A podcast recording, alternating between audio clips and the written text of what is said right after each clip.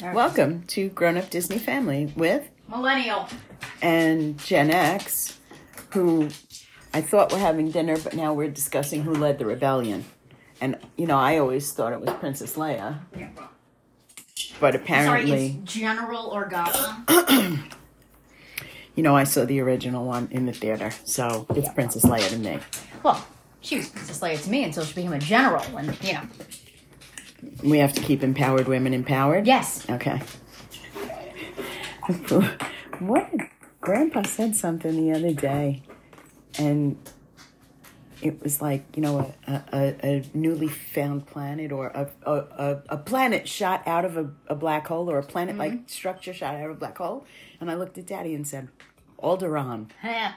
I can't remember anything, but I can remember, remember Alderaan. so, um, according to Blog Mickey, So this is Blog Mickey. The headline is Report Disney CFO Christine McCarthy, other executives led rebellion against Bob Chapek. you know, women do take the lead. That's why men are so afraid of us. uh, Kenneth Travels. I'm waiting for the hysterical laughter. At least two different reports named Disney CFO Christine McCarthy as one of the senior executives who led a rebellion against the now fired former Disney CEO Bob Chapek. According to the Financial Times, the campaign to overthrow Chapek began in the summer, with multiple executives approaching the Disney board of directors with complaints about Chapek's ability to lead. You mean because fans are disgruntled in every part of the employees Disney are disgruntled, fandom? everything. um, Financial Times names McCarthy specifically, citing three sources. CNBC. Good for you. Yeah. CNBC mirrored the report, citing two people familiar with the matter, saying that McCarthy was involved.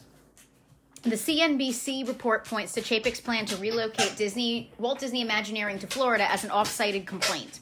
The CNBC report says that Chapek was caught off guard by the news that he, ma'am, Off guard by the news that he is making people disgruntled? Really? uh, that no, that he's going to be removed as Disney CEO. Oh, yeah. But the Financial Times report says that Chapek was aware of moves against him for weeks, but was caught off guard by the speed of the events. yeah. Well, you know, Um, a recent SEC hubris. Yeah, well, a recent SEC filing shows that Chapek was fired by the Walt Disney Company without cause. So did his contract stipulate that there had to be cause? I don't know. I would think actually the fact that everything's tanking would be cause. Yeah. Um, 1.5 billion. Iger will take the reins with a 1 million annual salary and incentives that could lead to 20 lead to 25 million. As always, keep checking back with us here at Blog Mickey, so there's there's that. So I actually feel good about a woman leading the charge to get rid of someone who doesn't know how to lead. Listen. Um, And then there was the one that you sent me earlier today. about Kareem Daniel Um, who Um. it will be leaving along with, with, his uh, mentor. his friend. Uh, where is it? I can find it. Here it is. So, this was the CNBC or ACNBC article. Um, Iger announces first big moves in new tenure as Disney CEO, restructuring and departure of Chapek right hand Kareem Daniel. Um, You know, a long time ago when I worked someplace, and I'm not going to say where because I don't want anybody to hear this and recognize and feel bad. there was someone who a particular person in the office didn't like, and when they were no longer employed there, the person who didn't like them brought in a cake that said "Ding Dong, the witch is dead." yeah. And I wonder if any of those were brought in. What was the joke we heard on that boat that day? About Eisner? um, when he had his surgery, they had a problem because they went in and they couldn't find the heart. Yeah. I feel like at And the person told you that you were like what eleven, 11 or 12. like it's stuck in my head forever.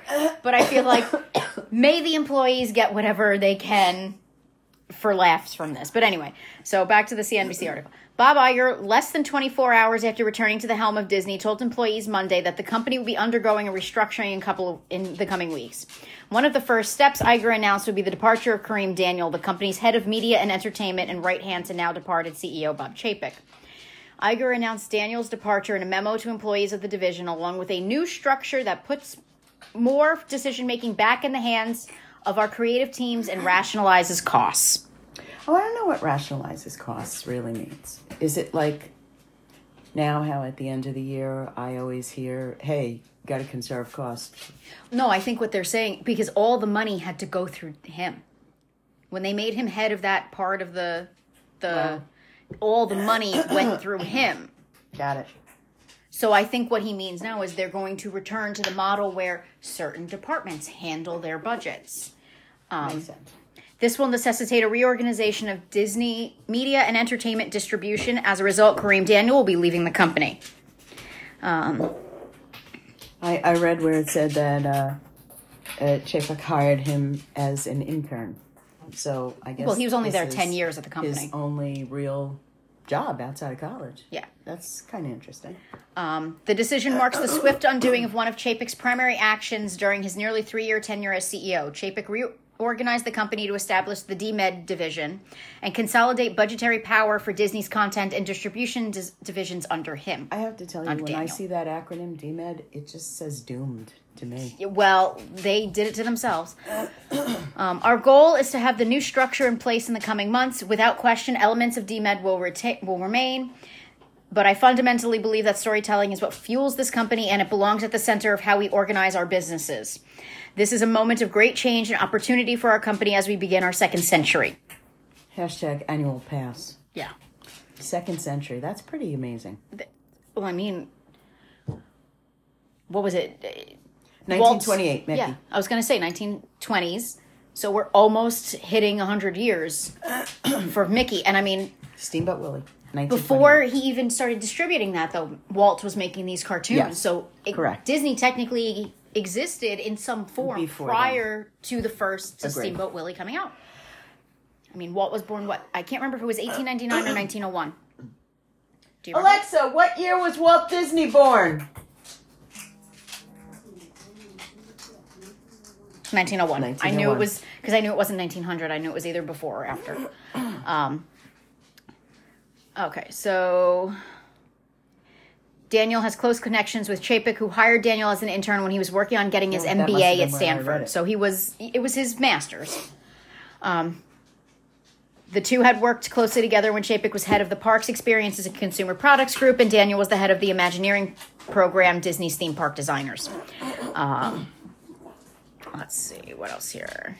Uh, Marvel and Star Wars could become would become key pieces of Disney's strategy. Blah blah blah. They were talking about how They he was part are. of them purchasing it. No, no, they were talking about how how Daniel was part of that. Um, I almost want to invite Boomer in and ask him what he thinks of it. But, you know, he will just not know a thing and lead us in circles. Yes. Um, shares of Disney rose more than 6% on Monday, the day after Disney announced the executive shift. Um, so let's see.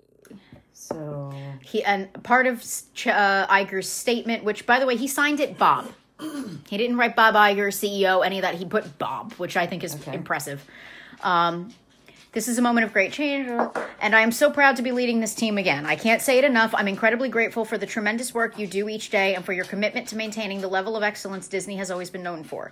I know change can be unsettling, but it is also necessary and even energizing, and so I ask for your patience as we develop a roadmap for this restructuring. More information will be shared over the coming weeks. Until a new structure is put in place, we will continue to operate under our existing structure. In the meantime, I hope you all have a wonderful Thanksgiving holiday, and thank you again for all you do, Bob. So I mean, like for me, that's already a difference in the presentation of things and the way Bob Chapek spoke to the company and about the company, Yeah. and the way Iger does. so to sum it up, Iger back, right hand man Chapek gone, is out with his right hand. um, and we look forward to seeing what things might come from that. And Annual we recognize passes.